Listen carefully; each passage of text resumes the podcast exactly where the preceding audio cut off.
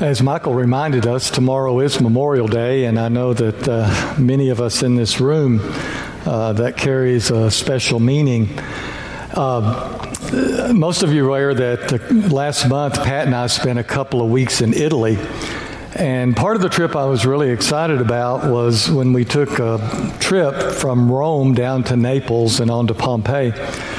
And because I knew we were going to go be, be going by Anzio Beach. And even though I wouldn't be able to see the beach, that um, has a special place in my heart because my dad landed on Anzio Beach with the Fifth Army. And then they fought their way up through Italy and into France and Germany, or Belgium and Germany. But uh, toward the end of my dad's life, he told me several stories about the war and mentioned how difficult that time in Italy was and that he had lost some friends and acquaintances uh, during that time because the fighting was so fierce. Well, what I didn't realize was that uh, driving down that road, while you couldn't see the beach, there's an American cemetery on the highway there, right beside the highway. And we were on a bus and didn't get to stop, but it was moving to go by and to see all those white crosses thousands of them lined up with an American flag flying over them. Um, I didn't know a single name of a man buried there, but I knew my dad did. And uh, that was touching to me, and realizing the sacrifice that has been offered so that we can come and gather like this and be the people of God. In the sermon, I want to uh, tell a story of another World War II vet uh, who um, came out of the war with an injury uh, that took a long time to heal. Let's be standing, please, as we read this portion of the gospel, Romans chapter 5. Paul writes, Therefore, since we have been justified through faith, we have peace with God through our Lord Jesus Christ through whom we have gained access by faith into this grace in which we now stand. And we rejoice in the hope of the glory of God. And not only so, but we also rejoice even in our sufferings, because we know that suffering produces perseverance, perseverance, character, and character, hope. And hope does not disappoint us because God has poured out His love into our hearts by the Holy Spirit, whom He has given us. May God bless the reading of His Word. I know that often I begin with an old preacher story. I don't have one of those today, but I have an old joke, and it's really old but it just came to my mind. And I want to warn you, first service were kind, they were kind enough to snicker at least, okay? So I invite you to be gracious as well. Anyway, it's a story of a man who was leaving for work after a rather stormy night. A terrible windstorm had come through. And he noticed that his neighbor had several large limbs lying there in the yard. And his neighbor was out trying to clear them off, and all he had was a small handsaw. And he was sawing through those large limbs. And the guy thought, it's going to take him all day to do that with that little saw. So he got out of his car and went in his garage and got his chainsaw and took it over to the neighbor and said, Here, this will make things a lot easier. So he left it with him, got in the car, and went to work. When he came back, he was surprised that the neighbor hadn't made a lot of progress, and he was still standing out there with his little handsaw sawing through those limbs. And he thought, well, that's strange. So he walked over to him, and there was the chainsaw sitting on the ground. And the guy said, well, is there, you know, something wrong with the saw? And he said, well, I wasn't going to mention it, but that didn't make it easier. It made it a lot harder. And the guy thought, well, I just had it serviced. I just had the blades sharpened. I, I, the change, I don't know why it would make it harder. He said, well, let me check it. And he picks it up and he yanks the cord and it fires right up and he's gunning it. And the guy jumps back and says, what's that noise? Thank you. I got a couple of giggles here. All right. Sometimes we take very simple things that are meant to make our life easier and make them much harder. I just always visualize that poor neighbor out there trying to saw with a chainsaw that's not running. This is true with the gospel as well. The intent of the gospel is to set us free. The intent of the gospel is to bring us hope. The intent of the gospel is to bring us joy. And yet, if we're truthful, so many times we carry the good news around with us almost as a burden, something that constricts our lives, something that weighs heavy on our hearts. This was true with a man that came to see me one time several years ago when we lived in Tyler. I've told you this story before, but it's been about 10 years ago. But I have to tell it every time uh, I really focus on this fifth chapter of Romans, because when I read the first part of the fifth chapter of Romans, that man's face comes back in my heart, in my mind. Also, I need to tell you again because I promised him that I would. I promised him that I would tell his story as often as I could. And it goes like this I was sitting in my office, working, doing something, I don't know, and all of a sudden the phone buzzed, and it's the secretary said, uh, Someone wants to see you. Well, I knew by the tone of her voice she didn't know who it was, and I probably wouldn't know who it was, so I said, okay. So I got up and opened the door, and there stood a man that looked to be in his uh, maybe early 80s at the time, had white hair, and I could tell his eyes were red, that, that he was barely containing himself, and so I invited him to come in, and he came in and sat down, and he looked at me. And struggling to keep his composure, he said, I need to tell you my story. And I want to tell you my story so that you will tell others my story. And I want you to especially tell the young people my story because I don't want their lives to turn out like my life has been. And at that point, he just lost it and he buried his head in his hands and started sobbing, sobbing as heavily and deeply as I have ever seen anyone cry. And I sat there, not knowing what to say, silently praying over him, praying for words to be able to comfort him. And finally, he was able to get himself together enough to begin telling me his story. He was a young man when World War II had broken out, and uh, he had been drafted into the Army. At the time, he had been dating a young woman, and like many couples at that time whose courtship would have probably gone on for a while, everything kind of got compacted, and they went ahead and got married before he was shipped out over to Europe. And so he went off to Europe, leaving behind his sweet bride of only a few weeks and was in Europe serving in some of the worst parts of the war for almost three years. Well, he said that things went along for a while, and he often thought of his wife and, and how sweet she was, how dear she was, how innocent and pure she was. But he said, You know, it's hard to describe how things were over there, and I don't know what happened, but I was unfaithful to my wife. And he said, When it dawned on me what I had done, it just broke my heart. He said, all through the rest of the war, while the other guys were scared for their lives, I was just thinking about her and how, how I violated her trust.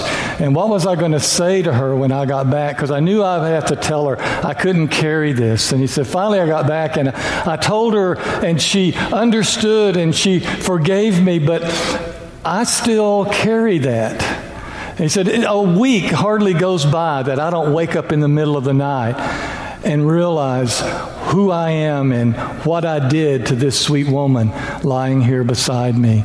He said, I want you to tell my story to everyone, to let them know how destructive and deadly sin is, and especially tell the young people that sinful behavior and just a moment of indiscretion can change your whole life. And then he began to sob again. I don't think I've ever seen anyone more contrite about sin than that man. Now, I've seen others who have been disturbed about sin. I know how I've responded to sin in my own life, and I've seen others, but no one that felt it as deeply as this man did. And I realized that he really understood the gospel, but he'd only understood the first part of the gospel. For the gospel truly does begin with facing sin as it is and for what it does. For example, when John the Baptist and Jesus himself began preaching the gospel, what was the first word out of both of their mouths? Repent. Sin is serious. Disobeying God is a serious matter. It's a deadly matter. Even the apostle Paul realized that this is the first part of the gospel is to warn us and to tell us how deadly it is when we let ourselves slip into sinful things. He wrote the book of Romans, or the letter to, of Romans, to a church he had never been to before. He didn't really know a lot of the people there, although some people that he had known in the past had eventually ended up there. But he was going to come to Rome, and his letter was kind of an introduction of himself to the Roman church. And so he spends the first half of the letter preaching the gospel basically saying, This is what I say that the gospel is. This is my message that I carry throughout the whole world. He tells them that in verse 16 of chapter 1, where he says, I'm not ashamed of the gospel, for it's the power of God for salvation to everyone who has faith. And he goes on to say, For it is the gospel in which the righteousness of God is revealed and what Paul means by righteousness of God is that, that this is how God has chosen to make us right with Him again. This is the method by which we can come to Him and once again be His children. So he tells them, This is what we're going to do. I'm going to preach the gospel to you in this letter. So that's verses 16 and 17. Listen to how he starts his presentation of the gospel. For the wrath of God is revealed from heaven against all ungodliness and wickedness. That's the beginning of the gospel. In order to hear the gospel, we have to hear that first. He goes on to talk about how where sin came from. Sin came from people failing to acknowledge that God is God. They just brush God aside and go off and do what they want to do. If we turn over to verse 28 of chapter 1, he says that again. He says, For since they did not see fit to acknowledge God, God just gave them up and let them do what they wanted to do. You know, God says, if you will not listen to me, if you will not believe that I have the way of life, if you want to do things the way you want to do them, I will let you do that. And so he says, goes on to say, so therefore they were filled with every kind of wickedness and evil, covetousness, malice, envy, murder, strife, deceit, on and on and on. He lists all these things that, that slip into our lives once we make that original decision that we are not going to let God be God. We're not going to listen to him. He ends up in chapter 6 by making a statement that all of us are well aware of where he says, And you know what the payoff of sin is? Do you know where sin leads you? The wages of sin is death. It'll kill you. It'll kill you, and often it's a long, agonizing death. Now, Paul knew this. Adam and Eve knew this.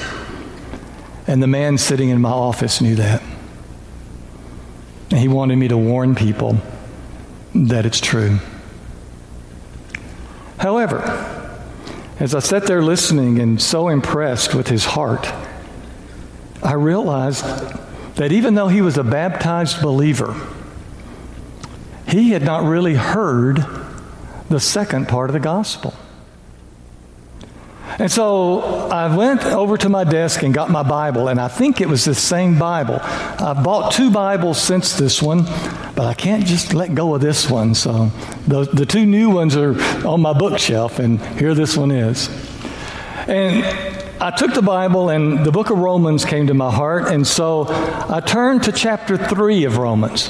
Because you see, I didn't have to tell him about chapters 1 and 2. He was living chapters 1 and 2 because chapters 1 and 2 warn us about sin killing us. But I said, I want to read you some words, some words of hope. And I want to pray that your heart will be opened and you will hear these words.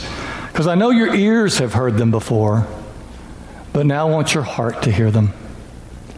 So I begin to paraphrase the words because in this passage, Paul has some concerns about the Mosaic law and the Old Covenant, and he's talking about that which the Romans need to hear, but not quite as relevant to us today. But the message in Romans 3:21 goes something like this. God has now revealed his way of making us right with himself again. And this way is based and rooted in the faithfulness of Jesus. And it's available to every one of us who will believe in him. Because all of us have found ourselves in the same situation. Every one of us has sinned, and every one of us falls far short of the glory of God. But now, we can be made right with God again by the gift of His grace that is found in the redeeming power in Jesus. Because God is faithful, and He presented Jesus by His own blood as a means of mercy as a way into the mercy of God. God did this to prove that He indeed makes us right with Himself because He forgives us of our sins. Sins that were committed in the past and sins that dwell in our present. God is righteous, and He makes righteous anyone who will trust in Jesus. The man was listening, I could tell, and I was praying that the Spirit was opening his heart to such a message. So we began to scan through chapter 4 of Romans and where Paul talks about what faith is. And he uses Abraham as an example. And he makes the point that God does not expect us to be perfect people. What he expects us is to do is to trust him, to believe him and he will count our faith as righteousness. And that conversation led us to chapter 5. And as we looked at chapter 5, I could tell that maybe for the first time, he was hearing these words completely. Therefore, since we've been made right, since we've been justified, since all of this has happened by faith, we have peace with God. It's over. God loves us, He accepts us. Take a deep breath. It's going to be okay. We have peace with God through whom uh, through, we have peace with God through our Lord Jesus Christ, through whom we have obtained access to this grace in which we stand. I have that underlined, starred. What he's saying is, through Jesus, we live in grace. It's the air we breathe. It's our whole atmosphere. It's our whole world. It's not something that pops in and out of our life and occasionally comes in and relieves a problem. We walk about in the grace of God, and because of that, we live our lives in hope. And he goes on to say, we even rejoice. And we even rejoice whenever we run into tough times because we know that those tough times are going to be worked out. They'll make us stronger, and we always end up in hope. And besides hope, we end up in love because God will pour his love into our hearts, and that Holy Spirit will continue dwelling within us. The end result of sin is death. The end result of the gospel is grace and peace and hope and love. We made our way into chapter 6 where Paul discusses baptism and how baptism reenacts what God has done for us. He says, You know, when you were baptized, it's like you joined with Christ. On the cross, Christ died to sin once and for all. And in baptism, you join him in that death and you are buried. But he doesn't leave you there. You're resurrected to walk in a new life. And therefore, every baptized believer can live, as verse 11 says, dead to sin and alive to God. In fact, what verse 11 says is Consider yourselves dead to sin and alive to God.